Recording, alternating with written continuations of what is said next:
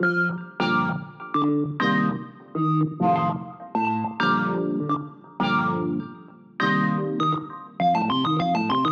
привет!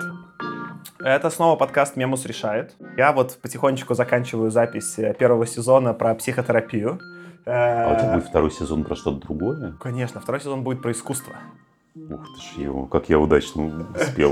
Да, ты прям, ты почти проскакиваешь, ты будешь, скорее всего, предпоследний гость в сезоне про психотерапию, и потом еще будет последняя гостья, которая занимается именно исследованиями качества психотерапии и эффективности. Шикарно, вот, и я как бы такая добивочка, сначала я поговорил с кучей психотерапевтов, и в конце добивочка типа от ученого, насколько это все вообще достоверно или нет, чтобы было... Я читал буквально недавно большую обзорную метастатью, в которой говорилось о том, что все-таки это эффективно. Все-таки? Да, я успокоился, так думаю, ну нормально, уважаемые люди говорят, что все хорошо. Знаешь, в чем подвох ты сейчас описываешь, да? Что ты говоришь, что читал метастатью, и это уже настолько типа, ну это же метастатья. Это метаисследование, то есть это было большое, была статья, которая обзорно исследует, ну как бы описывает метаисследование. То есть типа есть много исследований, которые исследовали другие исследования, которые исследовали психотерапию. То есть как бы это большое обзорное, я понимаю, что такое метаисследование, что они берут типа кучу всего и агрегируют, но мне кажется, в этом и подвох. Как только начинаешь типа агрегировать, ну ты же начинаешь сразу хитрить.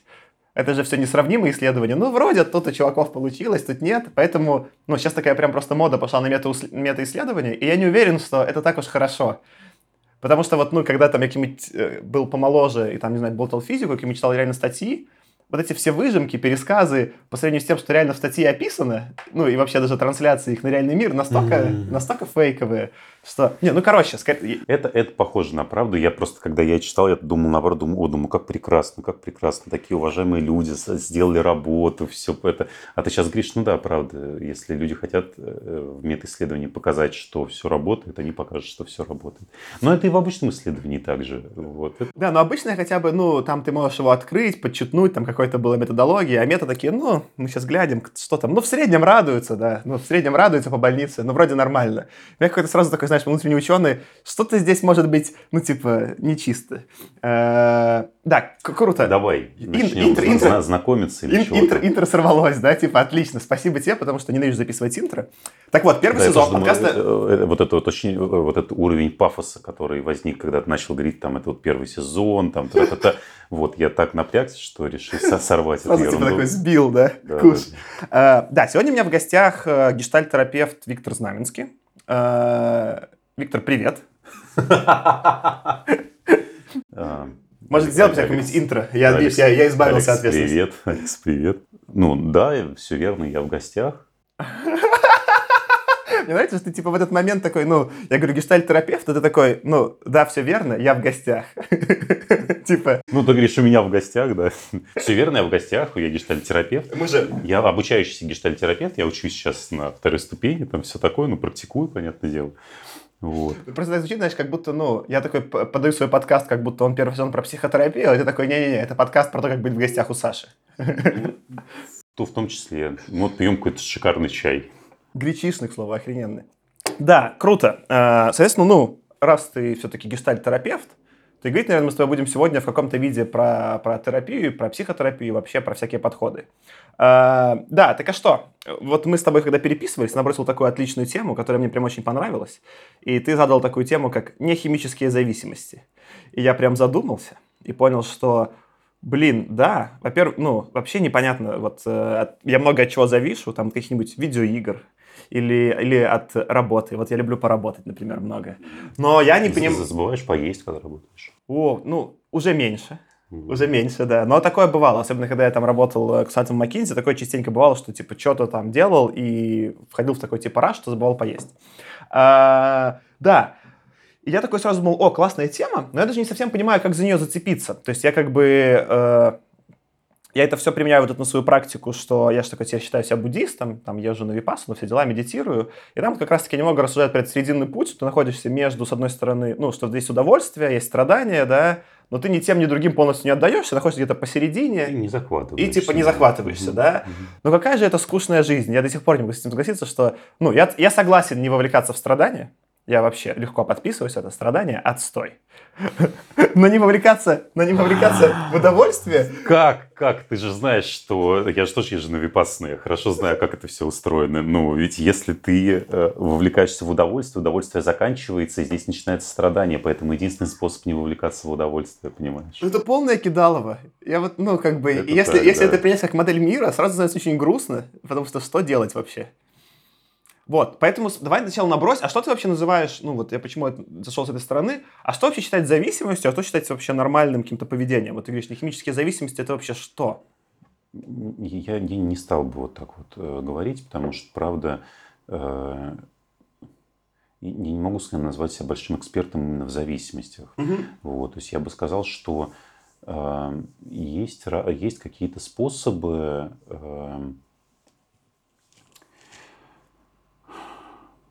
Это правда, я думаю, что я так сейчас немножечко вздыхаю, знаешь, я так, не очень могу понять, с какой стороны подойти к этой теме. Потому что мне как-то заходит, импонирует то, что ты заходишь в нее с стороны випассаны, потому что это правда про зависимость. То есть випассана – это такой способ, как бы, в крайней своей степени, такой контрзависимый, когда я вообще ни о чем не зависим. То есть когда я такой вот прям, я ничем не, ни во что не вовлекаюсь, то есть я никуда не... ничем не захватываюсь. Вот. То есть в первую очередь, как ни странно, это не про страдания, это правда именно про то, чтобы не захватываться. Я не захватываюсь, я ничего не хочу особо сильно. Вот. Меня все устраивает. Типа я ровно ем просто, там я ем вкусную еду. Вот. Ну да. То есть там я ем еду, то есть как бы, просто ем еду. Вот. Там иду работаю, просто работаю. То есть какая-то такая, да, это приблизительно про это как раз. Просто ты так еще ввел сейчас термин контрзависимость. Это вообще нормально. Давай вот, я просто думал над этим. Вот, на каком-то коротком горизонте я там съездил на випассану, сейчас даже, скорее всего, поеду еще раз. Ты один раз был, да? Я был один раз типа на 10-дневный, один раз на 3-дневный. Mm-hmm. Сейчас хочу еще раз 10-дневный повторить. Вот. И понятно, что на коротком горизонте, учитывая, что до этого у меня была какая-то такая очень, насыщенная, там, хаотичная жизнь, и потом, хоп, я такой чуть, типа, от этого всего абстрагировался, это было позитивное влияние на мою жизнь. Я такой чуть-чуть помягче стал с какими-то штуками взаимодействовать, да? И в этом смысле, там, как какая-то нерегулярная, там, время от времени практика, чтобы просто подуспокоиться, мне нравится. Но когда я думаю вообще про весь буддизм, его, типа, этот конечный гол, конечную цель, да, в том, чтобы совсем ни во что не вовлекаться, мне кажется, это какая-то тоже уже нездоровая фигня. Зачем тогда вообще жизнь нужна, если ни во что не вовлекаться? В чем прикол? И даже ты используешь такой термин контрзависимость, контрзависимость тоже не звучит как что-то, типа, супер такое, хочу быть контрзависимым, не... Контрзависимость, как я ее так понимаю, как вижу, это такая зависимость от собственного ощущения независимости. То есть мне... Вот, это неплохо. Вот. То есть мне настолько важно чувствовать, что я, что я ни от чего не зависим, что у меня вот там нету, что я от вещей независим, то есть вот я от всего отказываюсь, типа, слишком я долго на этом месте засиделся, и уже, мне тяжело, я там уезжаю на следующее место куда-нибудь, чтобы не чувствовать вот этого ощущения, что привязанности какой-то, то есть какая-то своя особенность в этом есть. О, прикольно. Вот. Но вообще же, сама по себе привязанность – это не что-то плохое. Привязанность – это хорошо. То есть, смотри, это Булби про это писал, у него есть там большая всякая ерунда про привязанность, он исследовал их, это прям крутые исследования, потому что он исследовал их на физиологическом уровне, что с ребенком происходит, когда мама там уходит от него из комнаты, когда мама возвращается, это такая хорошая стройная теория. Вот. Почему я про это говорю? Про привязанность. То есть, типа, да, ребенок рождается, и он, от мамы зависим. То есть, он, привязан к маме. Суперзависим. Суперзависим, да. Он не выживает. И поэтому привязанность, хотя, это, кстати, для меня было когда-то прям большим открытием, что вся история про привязанность, она как бы не про отношения, она про выживание, про безопасность. Вот. То есть, вот мы просто кажется, что, типа, если я привязываюсь там, к человеку, к какому-то еще что-то, что это про отношения. Но для ребенка это про выживание. То есть, если ребенок, у него хорошая, здоровая привязанность с матерью, он выживает. А если как-то там нарушается что-то, то он... То такой ребенок не доживал. Он как бы не очень выживает, да. Поэтому такая эволюция сказала, давай мы будем, Вот. Чем сильнее ты привязываешься, тем лучше. Ну, как бы ребенок полностью привязан. Ну, то есть, и там постепенно у ребенка возникает такая штука, что он, то есть, он вот к маме приближается, в слияние с ней входит, там, сиську сосет, как бы вот такой весь близко-близко к ней. Вот. Потом у него, ну, он насыщает потребность в безопасности, вот в этом, там, в тепле, в комфорте, в безопасности. И у него возникает потребность, желание куда-то отойти и исследовать. Ну, в смысле, какая-то здоровая такая потребность исследовать что-то. Он отползает, что-то смотрит по сторонам. Вот, то есть в этой концепции как бы привязанность – это начальная точка. Ты сначала насыщаешься в привязанности, а потом ищешь типа независимости. Не совсем понятно. Ребенок насыщается в безопасности. В безопасности, в комфорте, в еде, там, не знаю, в каких-то своих потребностях, которые он удовлетворяет от мамы. Вот, то есть он об маму удовлетворяет большую часть своих потребностей. Вот он в этом насыщается, и у него появляется интерес к тому, чтобы посмотреть вокруг. Что там еще есть? Вот, да, он лезет туда, он там, ну, там идет куда-то по комнате, ползает, а потом поворачивает голову и смотрит, оценивает расстояние до мамы, как бы, ну, то есть, типа, где она? То есть, он таким образом, он может поползти к ней обратно. То есть, вообще, метрика его безопасности – это расстояние до мамы. Да, это правда. У ребенка прям встроенная такая штука, что он все время оценивает расстояние до мамы. Ну, то есть, типа, сколько там, ну, далеко ли, недалеко ли. То есть, это он таким образом обеспечит собственную безопасность. Вот. И он там отползает, потом у него он насытил свою потребность в интересе, ну, вот во всем этом, ну, интерес, любопытство, да, он насытил, и у него ему хочется обратно вернуться, он обратно возвращается. Вот эта свобода в том, чтобы, с одной стороны, быть в отношениях, и свобода приближаться, и в то же время свобода отдаляться, это мы больше перешли уже, конечно, не про зависимость, а про отношения, но это все равно там сильно связаны все штуки. Вот. Это то, ну, собственно говоря, ну, что во многом там в отношениях всяких разных является большим ограничением. То есть одни люди не могут приближаться. Ну, то есть, типа, я могу быть на большом расстоянии, могу быть самодостаточным, могу быть независим от других. Я, ну, то есть, там, я сам зарабатываю, сам ползу к психотерапевту. Вот я такой ребенок, вот, то есть у меня все окей. Вот, это я отсылочка к известной картиночке, где ребенок сам ползет к психотерапевту. Я не видел, вот. Да, у меня ВКонтакте, я ужасно люблю все эти картиночки, и у меня ВКонтакте огромная подборочка, я все время сохраняю новые, очень люблю свои картиночки, я пересматриваю. Вот, поэтому часто в обычной речи просто я отсылаюсь в своей голове к картинкам. Я обычно, типа, мне прикольно, я обычно с гостями делаю, ну, какой-нибудь, иногда с них собираю файлик, например, там, с рекомендациями книг, или там от, не знаю, там, от художницы с рекомендациями. Да, ты хочешь дать мне рекомендации мемасиков? Да, типа, или там художницы были рекомендации каких-то фильмов про искусство, ну, а Тиана будет делать файлик с рекомендациями мемасиков. Мемасики, да, мемасики. Можно заходить ко мне просто в этот ВК и... Да, ну, типа, я тебя прошу отобрать, мы так договоримся, 10 лучших, и мы пейпер сделаем, да, ребята, где-то там под подкастом, скорее всего, на SoundCloud в ссылочке. Может быть, я попытаюсь ставить в iTunes тоже. У меня есть прекрасная просозависимость, мне кажется, вот восхитительно, да, мемасик прям. Готовьтесь, ребята, будут мемасики. Да, вот о чем мы говорим? Про то, что правда во взрослом состоянии, ну, у ребенка в силу определенных травм пропадает, ну, вот, там формируются разные способы, разные типы привязанности. У кого-то остается свобода в том, чтобы приближаться насколько, ну, то есть там вот хочется приблизиться, там нужно тепло какое-то, вот, там нужен человек. Вот, там, ну, там ты находишься в отношении там, с женщиной, например, да, и ты приближаешься спокойно, вот, или там друзьям, там еще, ну, какие-то важные, значимые отношения, вот. Ты приближаешься, а потом как-то там подустал или появилось много потребностей, желания, ну, там, отдалиться, и, там, ну, интерес к какому-то внешнему миру, проектам, там, еще к чему-то. Ты спокойно отдаляешься, у тебя не возникает ощущения, что там, типа, все, это, значит, отношения рушатся теперь. Ну, то есть не у тебя, не у твоего партнера, если у него тоже какая-то такая вот надежная привязанность. Вот. Есть люди, к которым сложно приближаться. То есть, типа, я вот отдельно стоять могу, а приблизиться, ну, мне там сложно становится. Вот есть, там, вот я к таким скорее отношусь, да, мне сложно отдаляться.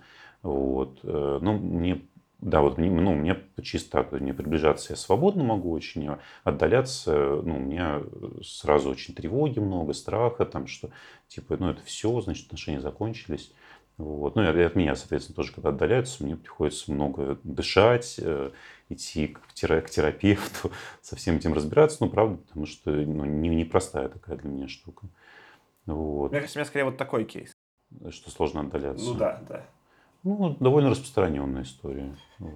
Типа много кого такой диагноз, да?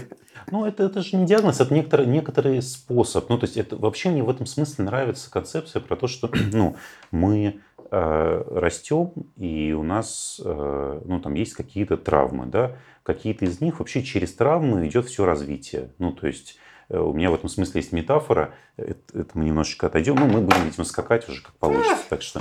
У меня есть... Если ты заметил, мне как раз такой формат общения больше всего и нравится. Типа обсудить все подряд. Ну вот, отлично, значит. Сойдемся в этом. Про травмы. Я думаю, что как-то получается, что... Вот, метафора. Вот ребенок, он бегает по детской площадке.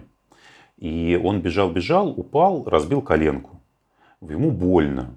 Он идет к маме, плачет.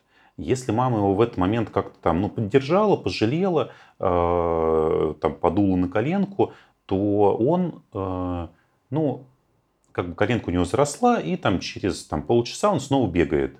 Вот, он таким образом падает несколько раз, мама его несколько раз поддерживает, и потом он уже знает всю жизнь, что если бегать с пацанами, значит, там по площадке, вот, то можно упасть и удариться. И это будет больно. Он знает, что будет больно. Но это не повод, чтобы не бегать. Потому что он знает, что будет больно, а потом будет нормально. Ну, то есть, типа, это не повод, чтобы ограничивать себя. Вот. Ну да, ну, то есть, ничего прям ужасного в этом нету. Но если он подходит к маме, а мама бьется в истерике, хватается за сердце, говорит: «Боже мой, да что ты меня доводишь», вызывает скорую. Вот. И он тогда понимает, что ну, как бы бегать очень опасно для него, потому что это угрожает его жизни.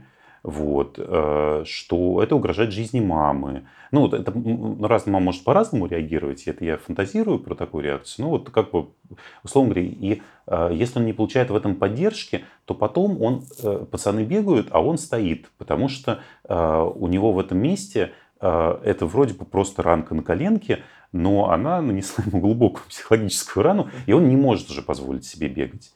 Ну вот со всеми психологическими травмами происходит точно так же. То есть типа психологические травмы, они так же, как и травмы на коже, они при должном уходе, они отлично зарастают и ничего не происходит. Ну то есть ты просто знаешь, что если, там, например, ты вступаешь в отношения в близкие и открываешься человеку, то потом может быть больно, но это не повод не вступать в отношения. Вот. А если у тебя есть какой-то опыт того, что ты не можешь пережить разрыв, например, ну там, вот я, ну, там, условно говоря, страшно отдаляться, потому что ну, это же что, это все, а это очень больно. Вот. И когда вот эта боль кажется невыносимой, и, ну, она пугает своей грандиозностью какой-то, то, ну, то лучше же вообще не вступать в отношения, правильно?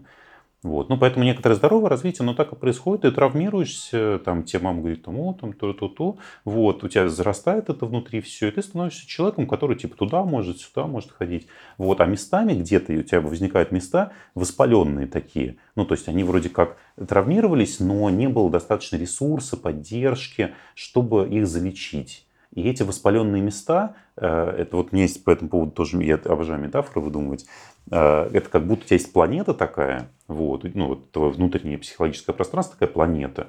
Вот. На этой планете ты когда родился, там где-то леса, где-то луга, там что-то дождик, все такое, а потом происходит какая-то травма. Вот, там падает метеорит, и у тебя, у этой планеты нет ресурсов для того, чтобы зарастить это. Ну, то есть там что-то все выворочено, значит, и там метеорит вот так вот пролетел, большой кусок какой-то, там 100 километров, вот, распахал земли. И у тебя, там, ты маленький, мама тебе ресурса не дает, у тебя своего ресурса нету, и тогда твоя психика закрывает это куполом таким. Вот знаешь, у Кинга есть же вот эта книжка про... Да, типа, даже сериальчик, по-моему, был. Сериал, да, жили все. Сериал был, да, но сериал какой-то такой, что-то мне не понравился. Вот. Читайте книжки. В общем, накрывает куполом это. Не круглым, а, ну, вот по периметру этого повреждения. И в результате ты как бы смотришь на других людей и видишь, что они ходят вот здесь вот прямо. Вот. А ты хочешь пройти тоже прямо, думаешь, значит, на тренинг там пойду, еще куда-то. Вот. Если начнешь исследовать, то ты обнаружишь, что ты ходишь все время вот так вот. Ну, просто 100 километров туда, 100 километров обратно и потом прямо. Вот. Почему? Я уже обожаю твои метафоры. Почему? Ну, понятно, что у тебя здесь купол. То есть, как бы, и ты смотришь на других, ты думаешь, ну, блин, я же тоже так могу. Ну, в смысле, у меня есть ноги, я могу ходить прямо, но ты не можешь, потому что у тебя здесь, ну, твоя психика защитилась от тебя, потому что там опасная территория, там заражение, там еще что-то такое. Вот. И для того, чтобы работать с этой штукой, есть разного рода тренинги, они там тебя так накачивают ресурсы, но по-хорошему тебе нужен собственный ресурс, вот, там, ну, может, ресурс там, терапевт, собственный ресурс.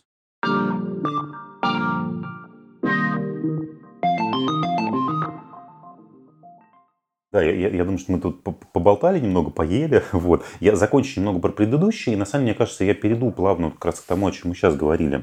В общем, говоря про все эти травмы, про все вот это вот, ну, правда, мы все разные. Вот. И с одной стороны, вот эта вот история про то, что у меня, ну, огромные какие-то территории, там, ну, они травмированы и защищены, она дает большие ограничения. Ну, потому что, правда, там, где другой человек ходит просто прямо и за 2 минуты, вот, я трачу много времени и хожу в обход. Я по себе это замечаю. Я как вот начал ходить на терапию, кучу своих травм увидел, и там прям, ну, такие обходные пути. Я такой, прям смотрю, такой, ну, почему нельзя вот просто А, Б? Да, почему да, вот... да. Типа, есть же люди, которые делают так, да? Ну, я немножко даже с тобой, ну, типа... Одно из таких приятных ощущений, конечно, была терапия, что я стал собой чуть больше гордиться. Я когда понял, какую мне пришлось построить замороченную дорожку мимо травм, чтобы куда-то прийти, типа, еще про это все подумать, и чтобы добраться. Потом такие, знаешь, типа, травмы отпадали, и оказывается, оу, это вообще можно было сделать вот так, но я там прям реально, типа, замок построил из песка, и такой, прикольно, типа, заморочился. Да, и вот то, что ты сейчас говоришь, это как раз про то, что когда у тебя есть ограничения, ты вынужден для того, чтобы жить в этом мире, ты вынужден какие-то вещи развивать сильнее. То есть, типа, если я что-то не могу, то что-то другое у меня будет развито сильнее. Вот, то есть ты будешь находить сложные дорожки, ты будешь строить какие-то замки там. То есть, ну, это ну, неизбежная какая-то история такая. Вот, и поэтому, вот мы сейчас там говорили немного про нарциссов, вот этот способ. Вот, и это правда, что у каждого человека, исходя из его собственных травм, рождаются какие-то компенсационные механизмы, вот, и ну, они вполне неплохо работают. Иногда эти механизмы позволяют достигать огромных высот, там, не знаю, делать что-то для человечества. Вот. Это не всегда делает человека счастливым самого, но, тем не менее, дает много энергии на то, чтобы там что-то многого достичь. Вот. И, собственно говоря, к чему это я все? Это я все к тому, что как-то очень распространенная такая концепция, там, когда в терапии приходят, и вообще в целом это про нашу жизнь, про некоторое такое самоулучшение. Вот я думаю о том, что у нас мы уже очень хороши. Вот. То есть просто, ну, вот если там, ты выжил, ты можешь ходить, там, все у тебя в порядке, у тебя точно есть стратегии, какие-то способы, которыми ну, ты неплохо обходишься. То есть, ну, есть точно то, в чем ты очень хорош. Ну, то есть, в чем, ну, вот какие-то способы, которые офигенно развиты.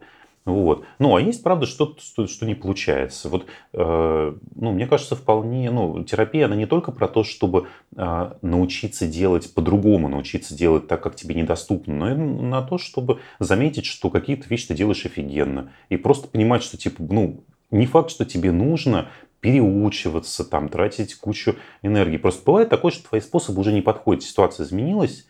Вот, и офигенный способ, там, например, вот, там, быть жертвой. Ну, это же сейчас много про это там, ну, плохого. Это кажется, это плохо, это ужасно. На самом деле это же хорошо, это хороший способ. Он классно работает. То есть, там, например, ну, многие люди живут таким образом всю жизнь и многого добиваются. Ну, в смысле, там у них есть квартиры, дома, на что есть. Там, ну, как бы это прекрасно. Ну, они хорошо устраиваются с этим. Но это правда, это хороший способ. Другой вопрос, что бывает ситуация, когда уже одного этого способа не хватает.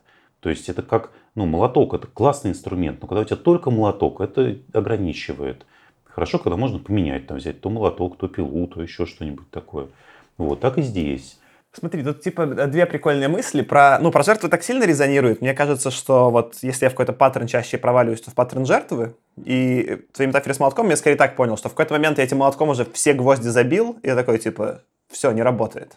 Типа, ну, типа, он подбешивает такой, типа, ну все, можно какой-нибудь другой. Он ограничивает, да, то есть, типа, сам по себе классно. Вот, ну, реально ведь, например, в какой-то ситуации, ну, как начать жаловаться, говорить, там, вот я такой бедненький, там, помогите мне. И если ты в этом хорош, то люди начинают тебе помогать, начинают тебя спасать, начинают делать работу за тебя. Вот, и, ну, вообще-то это же круто. Ну, согласись, это экономит энергию. А, если, у меня тогда был совсем... если делаешь это осознанно, это же восхитительно. Осознанная жертва. У меня тогда совсем был тупой паттерн жертвы, потому что я внутри себя, типа, переживал, но помощи просить вообще не умел. Это, типа, дебильная комбо. Комбо, которое ты описываешь, он нормальный. Ты говоришь, типа, я жертва, иду прошу о помощи, это хорошо. Если бы я так делал, было бы неплохо, но это не делал. Ты, скорее всего, когда, ну, редко такое бывает, что что-то происходит внутри и наружу совсем не показывается. Скорее всего, оно показывается просто не в виде прямых посланий, а в виде каких-то там, ну, так, ну конечно. Косвенных. Там, ну, там можно заболеть, например, там очень сильно. Там. Кстати, да, я стал по мере прохождения психотерапии стал сильно реже болеть. Типа такие, ну, неочевидные побочки психотерапии. Я такой шел на психотерапию, не особо понимаю, чего ожидать. И уж точно не думал, что мое здоровье улучшится. И уж точно не думал, что мое здоровье улучшится, учитывая, что, ну, в целом, по мере, там, прохождения психотерапии, я, типа, как будто старею. Ну, то есть, ну... А, ну да, ну, логично, да. Ты же стареешь, ты должен болеть больше, да? Да, ну, или там, знаешь, там, ну, я не пришел на терапию, значит, там, 18, там, условно, или вышел с нее, там, 22, такой, типа, на, ну, как бы, мне уже 30, да? Я такой, но мое здоровье, типа... в чем-то улучшается. Я такой, что за... это неплохо. Смотри, у меня скорее такое интересное возникает. Ну, то есть сначала рефлексия прикольная, что, ну да, ты когда привел про травмы и обходные пути, действительно, там есть куча энергии на то, чтобы сделать там какие-то эти обходные пути, их построить. И я скорее такое заметил, что по мере прохождения психотерапии, когда у меня становилось ресурса больше, ну не только психотерапии, там вообще, как вот я там взрослел, у меня становилось ресурса больше, такой неприятный эффект, ну может быть и приятный, что какие-то проблемы, которые раньше я игнорировал, я их не мог больше игнорировать. То есть раньше такой, типа, был купол, и такой, типа, ну там его как будто нет, сейчас я там обошел. А потом, типа, когда становилось энергии больше, я такой, о, купол, такой, сейчас его еще поднимать придется, Господи Иисусе. Я такой, типа, и оно в моменте может быть очень плохо из-за этого, то есть такой, типа, как бы возврат к этой травме, которая... Психика от меня ее спрятала по, ну, причинам каким-то очень осознанным, ну, не осознанным, но, типа, понятным, да? Вот, а тут я такой, типа, опа, и неприятно. Но вроде потом на выходе все равно помягче становится, потому что, как бы, вроде как проработал и полегче. А так, а что делать-то? Давай, какой... Вот эта прекрасная история про то, что станет... Ну, реально, психотерапия, она не совсем про то, чтобы становилось легче. Ну, в конечном итоге. Ну, то есть, это правда, ну, изменения начинаются там, где я готов к тому, что будет хуже. Вот. А, ну сначала станет хуже, потом легче. Сначала станет хуже, а потом ты к этому, потом ты, ну, станешь сильнее. Ну, и это будет, ну, нормально. Ну, это правда. Ну, то есть, типа, условно говоря, вот, ну, там есть маленький ребенок, да? Вот, вот хорошо ли жить всю жизнь в состоянии маленького ребенка? Тебя кормят, за тобой там у тебя подтирают, убирают. Вот, ну, реально, вот, это, вот так жить хорошо. Ну, согласись, минимум напряжения. А потом, например, приходится самому жевать пищу. И это вообще-то, ну, там, ходить приходится, там, еще что-то такое. Это тяжело. Это тяжело. Поначалу подбешивает. И психотерапия это точно так же. То есть ты живешь как-то, да, и как-то где-то там что-то уже у тебя налажено. Вот. А потом ты раз, и оказывается, что нужно еще вот это делать, и вот это делать. Со временем ты начинаешь получать удовольствие. То есть, научившись жевать пищу, у тебя появляется возможность есть разную еду, там, знаешь, устрицы, пиво выпить, там еще что-то такое. Вот. Орешечком жахнуть.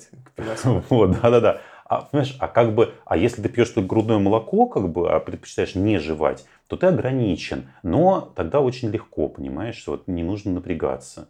Вот, не нужно учиться вот это вот жевать, там, ходить, разговаривать и всякая прочая ерунда. Ну, вот, ну реально, ну, все развитие в жизни происходит точно так же. То есть ты просто, ну, у тебя появляются новые возможности, и через некоторое время ты перестаешь, ну, ты ноги накачал, тебе уже становится ходить легко, и ты уже перестаешь замечать, как тяжело ходить, а начинаешь замечать, как птички поют, как так красиво там куда ты идешь, какие интересные там люди. Ну, и это, ну, перестает быть напряжением каким-то большим. Ну, такое, кстати, философская концепция. О, прикольно. Мне реально нравятся твои метафоры. А тогда такой сразу, типа, вопрос философский тебе заход. Ну вот в твоей метафоре мы выяснили, что есть какая-то планета, там попадали метеориты, мы что-то позакрывали куполами, да, и где-то ходим обходными путями. Вот. И дальше там, ну, как-то на этой же планете жить? в твоей метафоре. По сути, да. Вот, тут как бы выбор-то небольшой, да, на Марс не улететь. А какой тогда самый там типа здоровый и бережный способ с этим взаимодействовать? Потому что я как бы точно знаю про себя, что я такой иногда такой, типа, 15 куполов вскрываю, такой, типа, я охреневаю от происходящего, и потом что-то там на панике разруливаю. Но не всегда это, типа, здоровое, типа, отношение меня к самого к себе. Угу. Это вот как раз то, знаешь, как я думаю, я же сейчас гештальт-терапевт, а до этого я гипнозом какое-то время занимался. Да, эриксонским гипнозом, и я, собственно, это давно еще было. Это был очень, очень забавный опыт в моей жизни, потому что я отучился на эриксоновского на гипнотерапевта, там вот полный курс, это не как там типа что-нибудь продать при помощи гипноза, а это прям вот именно гипнотерапия, серьезно, там со всякими методиками, техниками. И это было очень прикольное состояние, что я вышел оттуда, и я вижу, что у меня в руках есть классный инструмент, но что с ним делать вообще непонятно. Потому что там не было какого-то хорошего сообщества, я не понимал, что нужна личная терапия, у меня не было психологического образования, я не понимал, что делать. В общем, я был в большой растерянности. То есть реально как будто мне дали, знаешь, такой набор блестящих, таких классных, шикарных. Я вижу, как они качественно сделаны. Очень красивые инструменты. Но зачем они, я не понимаю. Вот. И, собственно говоря, но я оттуда точно взял концепцию мудрого бессознательного, то есть о том, что вот наше бессознательное, оно нам желает добра, вот, и по мере возможности оно защищает, то есть оно думает, и вот ты, значит, подходишь к этому куполу, у тебя в руках детский совочек, бессознательный говорит, погоди. Он говорит, ты дурачок, вот. И как бы иди в обход, тебе как бы туда нельзя. Но потом, вот если ты тратишь время на накопление ресурса, ты там достаточно спишь, правильно ешь, у тебя хорошие поддерживающие отношения, которые для тебя безопасны, с терапевтом, с друзьями. То есть ты как-то выстраиваешь свою жизнь так, что ты накапливаешь много ресурса, и тогда ты подходишь к этому куполу, подходишь ты, друзья твои с лопатой, ты пригнал еще трактор, какой-нибудь экскаватор, и тогда бессознательно как бы само снимает этот купол, то есть там не нужно его пробивать, потому что у тебя появляется возможность находиться там и не разрушаться, понимаешь, да, силы на это, и это правда, туда зайдешь, будет херово, конечно, ты начнешь перелопачивать, как мы говорили, станешь сильнее постепенно, и постепенно, важно, что даже если ты все это перелопачишь, оно никогда не будет, как было раньше, и никогда не будет, как у людей, у которых в этом месте не было травмы, все равно там будут какие-то рытвины, там, холмы, там, что-нибудь еще, но потом он травкой зарастет, будет нормально, То есть твой поинт, что, в общем-то, можно особо и не париться, и по мере накопления ресурса оно само произойдет. Да, мой поинт на то, что нужно, что фокус внимания не на том. Фокус внимания нужен не на том, как изменить себя. Фокус внимания на том, чтобы были силы. То есть, как бы, когда есть ресурс на то, чтобы что-то менялось, оно будет меняться. А когда ресурса нет, чтобы менялось, но оно не будет меняться. Поэтому надо себя любить, заботиться про себя, всякая эта ерунда. Да, как-то к себе нежно. Я это очень люблю, к себе нежно. Правда, есть даже сейчас в Америке есть, я забыл, как звать мужика, у него есть психотерапия с самоодобрением, по-моему. То есть у него там все построено вокруг самоодобрения, какого-то самоподдержки, самосостраданием, по-моему, это называется. Я люблю вообще этот потому что буддизм, весь про который мы говорим, он же весь про то, чтобы относиться к людям с состраданием. Несомненно, да. Он реально именно про это, про то, что я понимаю, что люди страдают. Я понимаю, что люди страдают, и поэтому они делают какие-то ужасные вещи, но я не злюсь на них, потому что я вижу, что они делают это из-за огромного страдания, которое внутри них. Если я весь такой просветленный. Тяжело, конечно, это. На уровне концепции я готов это заявить, а на уровне действий... Да, на уровне действий, конечно, это сложно. Это когда мне какая-нибудь хамит гардеробщица, я такой, типа... Я вижу, как ты страдаешь, иди. Да, я лично не ругаюсь, все, как ты просил. Я думаю о том, что здесь самое главное относиться к себе с этим состраданием, потому что тоже, когда что-то делаешь, и кажется, что ты делаешь что-то не то и не так, тоже делаешь это из большого страдания, это... Как бы, у каждого из нас есть ограничения. И относиться к себе с любовью, с нежностью, с состраданием – это огромный ресурс. То есть, когда я что-то ошибся, что-то сделал не так, но это не значит, что я там лох какой-то, что-то плохое делаю. Но правда, правда я ограничен. Правда, у меня там есть какие-то свои, сложности. Кстати, прикольно, что у меня вот заход на... Я сейчас с тобой еще зацеплюсь за самосострадание, но у меня вот заход именно на ошибки и их нормальность случился как раз-таки через мою профессию, через продакт-менеджмент, потому что это профессия, подразумевающая дохренища ошибок. Mm-hmm. Она в целом такая, рассказывающая, что ну, мы сейчас будем делать какой-то продукт, и там 8 из 10 вещей, которые мы делаем, окажутся неправильными. И мы будем быстро на ходу править, чтобы это заработало.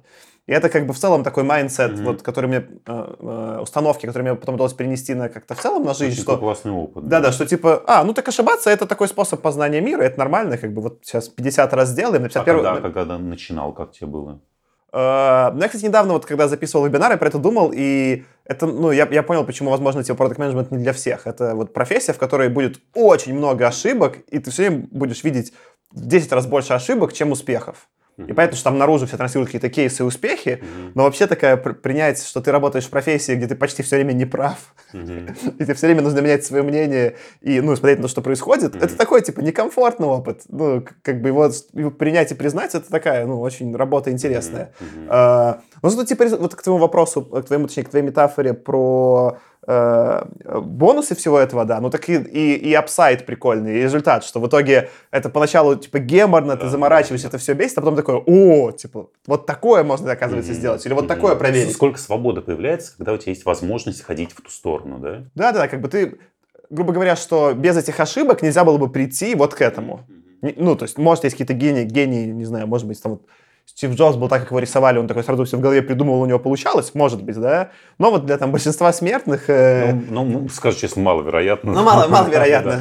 Где-то он тоже там ошибался, да? Вот, ну, а для большинства людей, что вот да, чтобы куда-то прийти, нужно сделать 53 миллиона ошибок, и если ты такой, типа, не-не, я к этим ошибкам и позору, и факапам не готов, то как бы никуда не придешь. А так, да. Типа, если это просто, ну, я проверяю, сейчас посмотрим, что произойдет. И мне стало попроще в этом смысле делать. Согласись, нужно быть в этом, ну, добрым к себе. Ну, реально много нужно такой самодоброты, потому что если ты ругаешь себя за ошибки, ну, то, как в детстве там ругали нас за ошибки, то тут, ну, многого не добьешься. Ну, вот таким путем, да, с ошибками. Ну, тяжеловато будет, тяжеловато. Один раз ошибся, наругался, а второй раз ошибся. Ну, а если ты как поддерживаешь себя и понимаешь, ну, ошибка, ну, или даже там радуешься ошибкам, реально можно же радоваться. Ну, типа, ошибка, значит, еще один шаг на пути к, там, ну, к тому, что мне нужно. У меня, кстати, вот новое понимание ошибок случилось, вот сейчас мы обсуждали, это какие-то мои картины, которые я начал пытаться рисовать, и там это очень сильно явно, что есть какой-то вот, ну, грубо говоря, есть какой-то план, я такой, я хочу нарисовать вот это. Потом я беру и начинаю рисовать, у меня рука рисует не так, что-то еще происходит не так, и получается что-то вообще другое, да?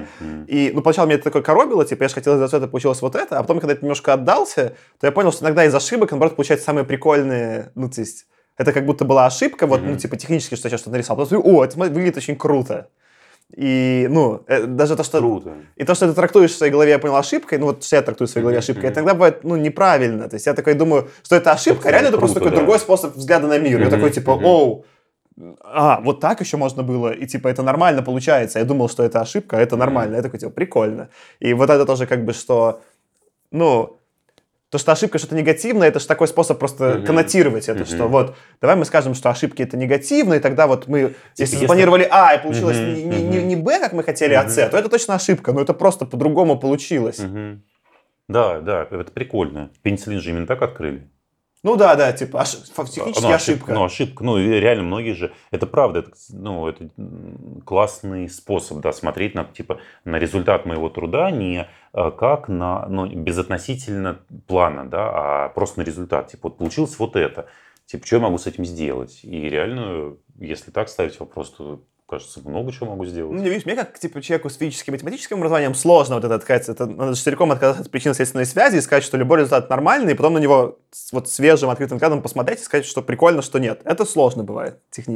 Это всем сложно. Я думаю, что это даже не технический момент, это, правда, ну, способ мышления, который, ну, прививается нам. Это способ мышления, свойственный нашей культуре. Да, ну, когда я говорю сложно, я скорее имею в виду, что для меня так хорошо работал способ, я делаю А и предсказываю Б, что я к нему настолько привык, и он стал настолько родным, что когда, типа, это идет каким-то другим способом, я такой, типа, подожди, верните мне мой старый, все было нормально.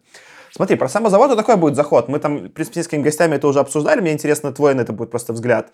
Это легко декларировать, типа, что... Что именно? Ну, вот самозабота, что самозабота и любовь к себе, наверное, это хорошо. И вот на этом уровне декларации, да... Ну, все согласятся. Но дальше, когда заходит это все в практику... Не все, есть люди, которые категорически против. Ну, правда, это так для тебя может быть очевидно, но в нашей культуре есть, ну, прям целый пласт, который, ну, прям, правда, то есть некоторая идея того, что, ну, к себе надо относиться жестко. Ну, в смысле, типа, если я отношусь к себе жестко, то я молодец, а вот это все сопли для женщин и детей. А какой-нибудь пример такого... Ну, просто сложно представить, где такое декларируется реально какой-то... Это вот, не знаю, странные бизнес-коучи или что? Где это такое происходит? Ну, как, ну, простой мужик, который работает на работе, он себе очень, ну, как бы скажет, что, типа, все это ерунда. Вот. В смысле, какая нежность к себе, нужно въебывать. Вот. А, ну окей, на таком масштабе. Все, окей, это... Да, ну это понятно, что такое есть. Но я имею в виду, что, скорее всего... среди там слушателей этого подкаста. За заботу про себя нужна больным, убогим, как бы, ну вот, типа, вот если я вдруг заболею, стану убогим, тогда мне нужно будет про себя позаботиться, чтобы выздороветь и снова, ну, как бы... Ну, я понял, это даже по заходу монтирует, почему тебе психотерапия, а ты что, больной, чтобы идти на психотерапию? Это сама по себе концепция того, что... Ну, это правда распространена в нашей культуре, концепция того, что я это как бы, ну, свой собственный раб, что ли. Но это правда, вот мы относимся к себе зачастую как, ну, так, как будто бы мы попали к себе в плен, вот, и, ну, используем себя для того, чтобы там чего-то, не знаю, добиваться каких-то целей там или еще. То есть как будто я не живу собственную жизнь, как будто бы я попал к себе в плен и добиваюсь каких-то целей, потому что, ну, надо, я не знаю, ну, то есть я как-то... Это прикольная метафора, она вот... Мы немножко с Асей, которая выйдет там чуть позже в подкасте, обсуждали, что вот, ну, для меня это интересный заход тоже на территорию искусства, что бывает какая-то вот возникает идея сделать какую-нибудь, не знаю, картину нарисовать, да, и когда она уже возникла, она настолько, ну, пока ты ее не сделаешь внутри, создает нетерпение и раздражение, что вот очень хочется ее сделать. И в этом есть некая зависимость от, ну, самовыражения, это же тоже какой-то вид рабства. Вот, ну, то есть пришла какая-то идея, можно сказать, ну, пришла, все, забили, отказался, да? А реально ее очень хочется уже сделать, отпустить и забыть про нее. И вот пока этого не сделаешь, может прям, ну, дико бомбить. Ну, и в этом смысле правда, что наше тело в какой-то степени инструмент. Ну, это правда. То есть наше тело инструмент, который как бы реализует какие-то, ну, вот, потребности нашего мозга, фантазии, там какие-то, ну, вот, прекрасные штуки, которыми рождает наш мозг. Но в то же время наше тело, оно реально существует, и оно чувствует, и все остальное. Если тело это только, ну, только такая штука, которая носит мозг с одной стороны на другую, как бы, голову, то как бы, ну, тут такая, может, сложная ситуация возникнуть. Ну, там и болезни всякие разные, и правда, ну, как-то. Не знаю, в общем, я не люблю. Я честно скажу, я сам большая голова, и как раз я вот из тех, у кого тело носит просто голову с места на место. Мне сложно, я как-то головой все это понимаю, вот, но мне очень сложно, правда, реализовывать это на практике. То есть мне, ну, как большой труд для меня, вот, там, вспоминать про это. Ну вот, да, а раз... Просто про труд сам. Ну, ты там хорошо заметил, что, наверное, да, действительно, не для всех это очевидно, что самозабота – это хорошо. Но, наверное, в силу выборки там, слушателей и слушательниц подкаста, для них это уже более очевидно, иначе зачем они это слушают. Ну, или слушайте все. Ну, правда, да. Вот. Ну, скорее всего, мне кажется, просто выборка здесь немножко у нас искаженная, да? Но вот даже если я, например, декларирую, что я хочу о себе заботиться, и, в принципе, я вот сейчас осознал, что вот у меня с этим, ну, нет привычки и опыта, я вот сейчас обучаюсь это делать, то дальше все ломается на уровне практики. То есть легко задекларировать, что да, хочу любить себя и заниматься самозаботой, а потом, когда доходит, типа, ладно, а что делать-то? И я вот на этом этапе сильно сыплюсь такой, я не понимаю, что делать, что такое самозабота, которая для меня, типа, лично еще добавляется неким таким доп. Сложностью, что у меня было сколько-то раньше наркоты, которая для меня работала, мы не пропагандируем наркотики, наркоты, в смысле, я так называю все свои зависимости. Я, например, очень любил видеоигры и фильмы по комиксам. И раньше на меня очень хорошо работали, и когда, не знаю... значит, хорошо работали? Ну, когда у меня было какое-то паршивое настроение, я сидел, например, там, зарубался на неделю видеоигры или там смотрел какой-нибудь фильм Marvel, и оно у меня...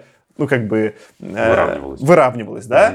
А потом я понял, что, ну, вот, типа, сейчас на меня почему-то видеоигры и фильмы стали работать сильно хуже. Такое бывает, к сожалению. Да, я такой, как бы, ну... Ну, что такое? Во-первых, моя любимая наркота перестала работать. Ну, то есть, опять же, никакой пропаганды наркотиков, а я так называю свои веселые зависимости. Вот мы там видеоигры и мои фильмы стали на меня работать сильно хуже, да, и тут нужно как бы задекларировать, ладно, надо найти какие-то новые способы самозаботы, но как их искать, я, типа, не очень хорошо понимаю практически. Что ты делаешь сам? Смотри, это... Я расскажу на твоем примере. Я думаю о том, что... Вот мы как раз начинали про зависимость, вот сейчас чуть проедемся по ним.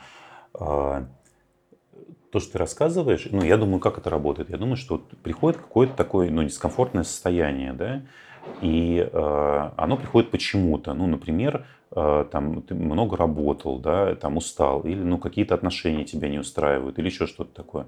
И, соответственно, ты... Ну, вот какой способ...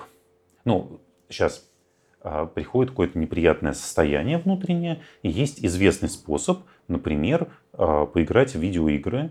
Вот, там я смотрю сериалы, можно заесть чем-нибудь, можно, например, пойти упороться работой, вот, можно... Ну, там кто-то реальные всякие принимает вещества, и там алкоголь, вот, там кто-то курит, ну, то есть всякие разные способы люди используют, да. Эти способы меняют состояние. Ну, то есть это просто быстрый способ. Вот у тебя приходит какое-то неприятное состояние, ты раз, и оно изменилось. Можно в кого-то влюбиться, например, очень сильно, тоже прекрасно работает. Или на кого-то разозлиться, это тоже меняет состояние.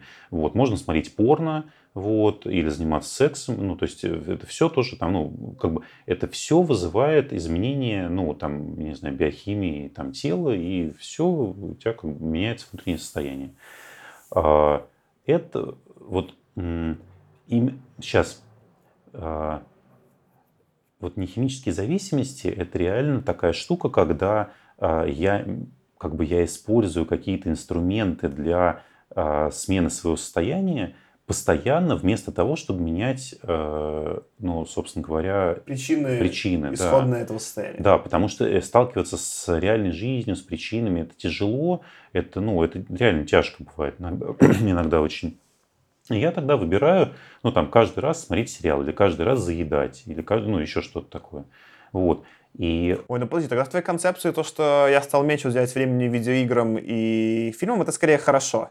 Скорее... Я стал больше обращать внимание на свое состояние, такой, ну ладно, пойду потерапизируюсь. Скорее всего, у тебя появились силы и ресурсы на то, чтобы решать реальные сложности в жизни.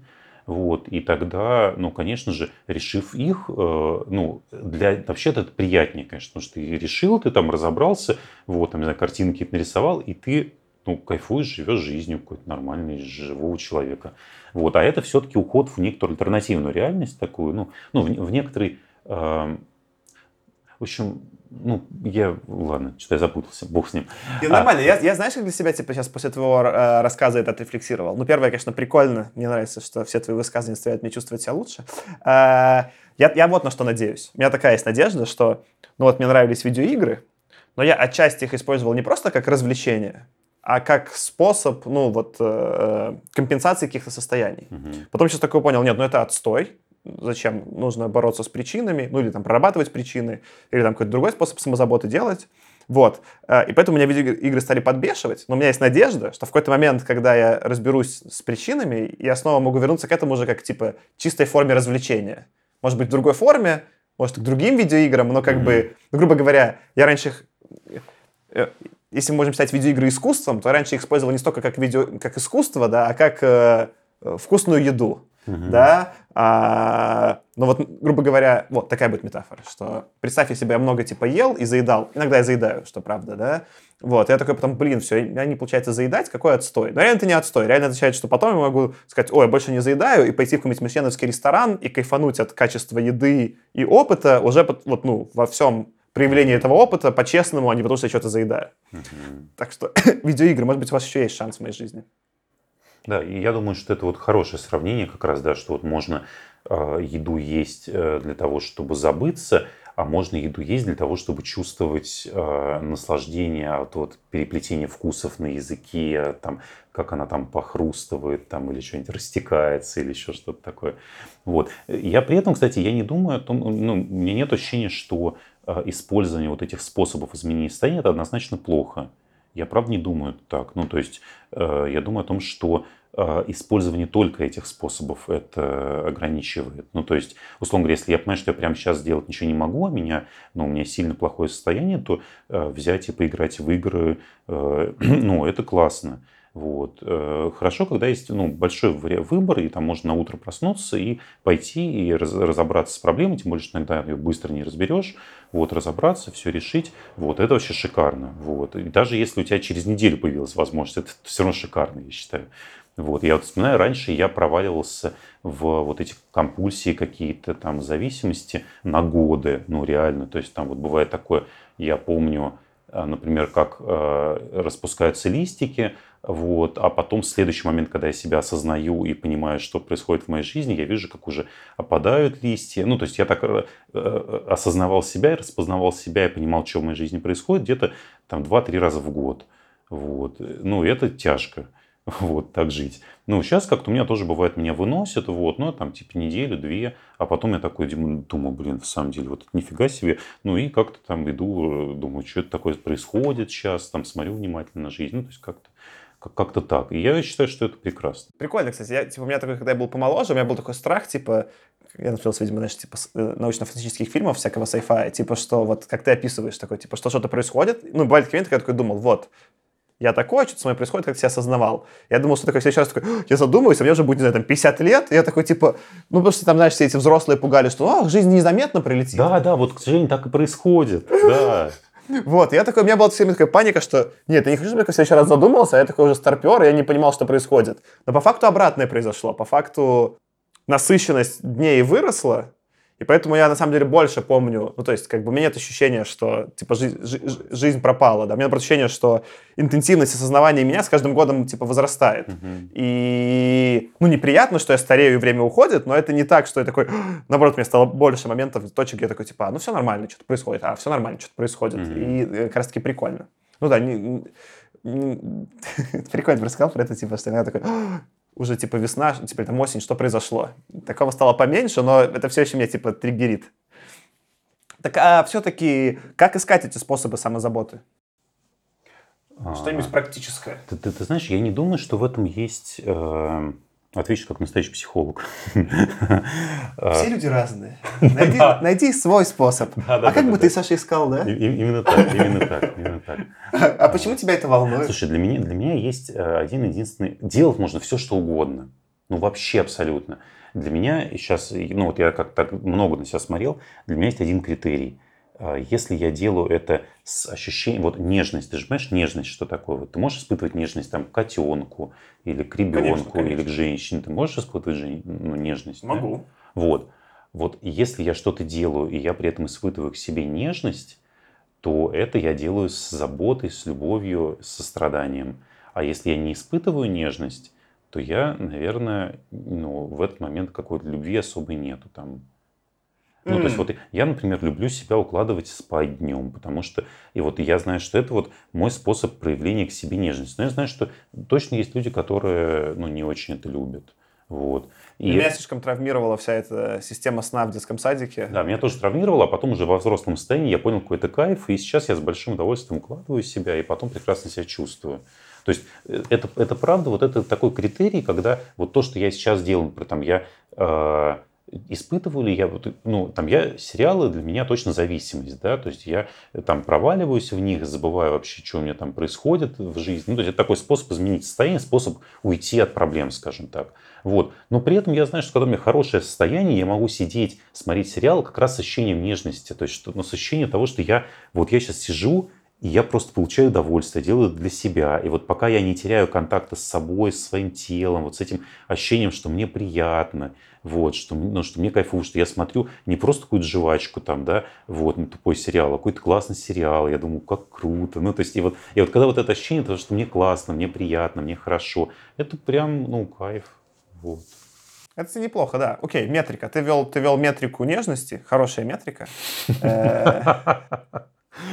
Хорошо. Виктор сейчас схватился, такой, типа, сделал фейспалм, типа, Саша, прекрати. Метрику. Ну, окей, да. Ну, видишь, типа, я из-за того, что я продакт, я и свою жизнь воспринимаю часто как какой-то продукт, и мне проще думать, типа, ладно, что я твикать, ну, что я буду изменять, да, где я там подкручу что-нибудь. Хорошо, да, метрика нежность. Вот, и метрика, как бы, ну, там в этом процессе нужно, когда я что-то делаю, такой подход, надо что-то измерять, да, потому что непонятно, как действовать. Метрика нежности классная, уже наличие метрики — это первый шаг к успеху. И она, кстати, хорошая. И она, скорее всего, вот я понял, что, к вопросу, который я тебе задавал, как я буду сам это использовать, что, ну, грубо говоря, есть там какие-то вот эти куполы, которые я хочу, типа, там проработать, или есть просто какие-то штуки, которые я хочу сделать, но они, там, не знаю, большие и пугающие, да, и вот в продукте есть такой подход прототипирования или проверки чего-то маленького. И отчасти же это способ так понизить сложность /значимость, да, чтобы это стало уже нежно и комфортно. Соответственно, даже из тех опытов, которые там я хочу попробовать, на которые там я, может быть, еще не готов, их всегда можно, типа, понизить до такого маленького кусочка, чтобы это было, ну да, это будет с нежностью, там, не знаю. Я не готов еще посмотреть, там, весь сезон, сейчас будет выйду, например, ну, неважно, там, целый сезон, типа, там, сериала, но позырить там, типа, не знаю, там, один эпизодик можно, да, и, как бы, в принципе, на этом остановиться. И решить, что, ну, зашло или не зашло. Ты мне так смотришь, как будто пример непонятный. Я вообще не понимаю, что ты говоришь. Ну смотри, типа я просто... По поводу уменьшения я понял, что когда есть какие-то большая задача и она пугает, то можно ее уменьшить, попробовать сделать первый шажочек такой, что... который этот шажочек, вы можете легко померить с твоей метрикой нежности. То есть если шажочек вызывает ощущение, что я в этот момент нежен по отношению к себе, то его стоит сделать. А если кажется, что метрика не такая, что нет, что-то стресс, тогда пересматриваем первый шажочек до того состояния, чтобы он стал нежным. Мне кажется, то, о чем ты сейчас говоришь, это тот, про зону комфорта, про которую так все любят говорить. Вот. Есть же идея выхода из зоны комфорта, а мне кажется, хорошая идея расширения зоны комфорта. Ну, то есть, типа, например, я хочу куда-то идти, да, и сейчас мне туда идти очень некомфортно. Я тогда делаю маленький шажочек, в тех границах, где мне комфортно и хорошо, а потом думаю, как мне подготовить, пространство к следующему шажку, чтобы он мне тут тоже был комфортен. И потом делаю следующий шажок тоже в зоне комфорта. Потом еще чуть расширяю, чтобы мне тоже было комфортно. И следующий шажок делаю. Таким образом, как бы я двигаюсь, но так, с удовольствием, с комфортом, с какой-то, вот как-то про это. На расслабончике. Это нельзя сказать, что на расслабоне. Я же делаю, я формирую среду как-то, но просто я не делаю ее, как бы надрывом, да. Я понимаю, что иногда нужен надрыв, и правда иногда это хорошо. Вот. Когда у тебя там вопрос жизни и смерти, еще что такое. Как честно скажем, не так часто такие возникают ситуации. Не так часто. Вот. Я просто любитель переиспользовать надрыв. Поэтому, конечно, подход чего-то делания в зоне комфорта, он медленный, и иногда потом меня фрустрирует, но может быть прикольно. Может быть прикольно, это точно тебе говорю. Особенно если чувствительность достаточно повышается, то есть реально в процессе терапии повышается чувствительность, и ты уже понимаешь, что там, где раньше ты ходил, и это, конечно, было неприятно, но уж не прям ужас-ужас. А сейчас понимаешь, что типа, блин, зачем я здесь сделал? Что это реально? Зачем вы вообще здесь находитесь? И постепенно чувствительность все больше и больше повышается, и непонятно, зачем выходить из зоны комфорта. Ради чего? То есть, неужели реально достижение какой-то там цели быстрее стоит каких-то моих страданий? То есть, зачем страдать, если можно не страдать? Ты сейчас как будто, знаешь, типа Гаенку и буддистов переформулировал. Типа, зачем стать, если можно не страдать? В общем, да, такой подход. Сидишь, от всего абстрагируешься. Класс, давай, наверное, потихонечку закругляться. Давай, да, я тоже вижу, что так ты уже так по это. Мы уже почти час записали. Смотри, первое, где тебя ребятам найти? Я есть в Фейсбуке, в Инстаграме, ВКонтакте, Виктор Знаменский. Класс, я тогда ссылочки на это прям помещу в описании. Пишу я больше в Фейсбуке, черт его знает, я вот сейчас как раз, это, кстати, интересно, я сам пишу, но ленюсь, что-то мне не всегда нахожу силы, а сейчас я поговорил с девушкой, которая, может быть, будет писать за меня, то есть я буду какие-то свои идеи там наговаривать, она будет их переводить тексты, мне кажется, это будет круто, если получится, мы сейчас там тестируем, я пробую. Кстати, у тебя, скорее всего, сработает, потому что ты очень в целом структурированно рассказываешь. О, нифига, спасибо, это приятно. Ну, я просто, типа, когда писал свои первые статьи, я тоже не мог... ну, мне было тяжело начать именно писать. У меня прям такой был барьер. Я пробовал, типа, я записывал аудио и давал на расшифровку. Я понял, что я не очень структурированно рассказываю, поэтому это не очень хорошо работает. Нужно сесть и написать. Угу. А ты довольно, типа, так, ну, типа, вот. Поэтому у тебя должно это получше работать, скорее всего. Фига себе. Спасибо, ты мастер-комплимент. Я просто внимательный. Вот и такой внимательный. Класс. Сейчас ссылочки на это я добавлю. Да. Я тебя больше, скорее всего, читал именно в Фейсбуке, но мне еще нравятся твои видосики в Инстаграме. Я больше пишу в Фейсбуке, в Инстаграме что-то как-то я в какой-то момент начал делать масс-фолловинг. Вот. Мне туда понабежало людей, и я испугался, честно говоря. Потому что это были какие-то неизвестные люди, и я раньше писал, а потом перестал, потому что, ну, реально что-то испугался. Вот. Ну, не знаю, может, я переборю это когда-нибудь. Не, я понимаю, я тоже недавно свой, типа, Инстаграм открыл и сделал публичным, и вроде ничего не изменилось, не так много людей добавилось, но как-то сразу я стал так, типа, 10 раз думать, что я запощу. Я такой, я даже подумываю сделать его обратно закрытым. Что-то даже поподурачиться уже не получается. Ну да, как будто, ну хотя меня скорее подвымораживает, что а почему бы и нет, что изменилось, почему бы не дурачиться. Это вот как раз про зону комфорта, про которую мы говорили. Да-да-да, это исключительно про зону комфорта. Класс. Ну что, во-первых, спасибо, что пришел. Спасибо, что позвал. Это прям было приятно и интересно. Вот, а теперь опять самое сложное всегда записать аутро, выход из подкаста. Все время мы не просто типа там «все пока», нет? «Все пока»? Так, не так? Блин, а, кстати, можно реально попробовать типа «да, а чё? Да, все пока». Ну, а как вот ты прощаешься с обычными людьми? Обычно я там типа рассказывал, что вот, вы слушали подкаст, «Мемус решает», такой-то сезон. Ну, как будто вот как я сделал в начале, так я сделал в конце. Вот, но в целом... Ну это ты делаешь подкасты, если так нужно, то да. Но я думаю, обычные люди, как они встречаются, говорят «здорово, здорово», поболтали, потом говорят «ну, пока-пока» и расходятся. Ну, это же так происходит в жизни. Все, пока. Я думаю, что пока, да. Чуваки, пока. Ребят, пока.